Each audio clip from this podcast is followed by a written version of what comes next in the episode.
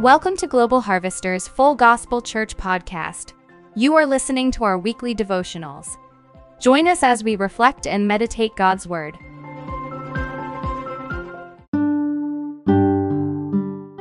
Our mindsets determine our attitudes. A wrong mindset leads to a bad attitude. But if our minds are set on God and His Word, our attitude will become godly. This is the devotion today. Set your minds on things above. Scripture said in Colossians 3 2, Set your minds on things above, not on earthly things. This is an exhortation to fix your mind on Christ, who you are in Him, His spiritual blessings, and His purposes for your life.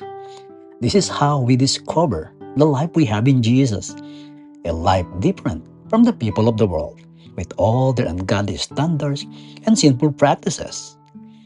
There's an element of spiritual struggle here, mainly because a real born again believer of Christ still has the old sinful self, with its thoughts, desires, and ungodly patterns and behaviors.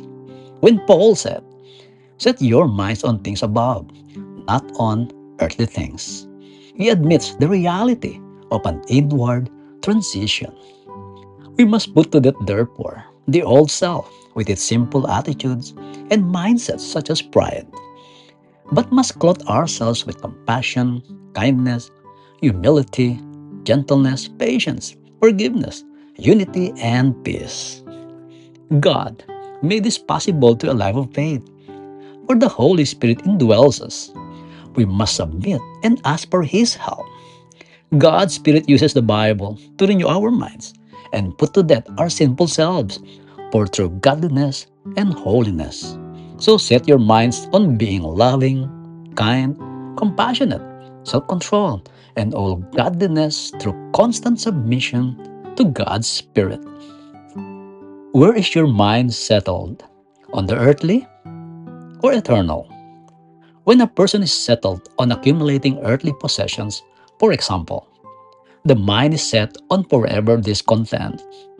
But when one speaks on being content with God, the mind is thankful for what God gave us. Remember, our mindset reflects our value system. Our value system determines our character. In our character lies the strength and weakness in facing the various challenges in this temporal world. May God's Spirit help you set your mind on the things above as you constantly meditate on God's Word.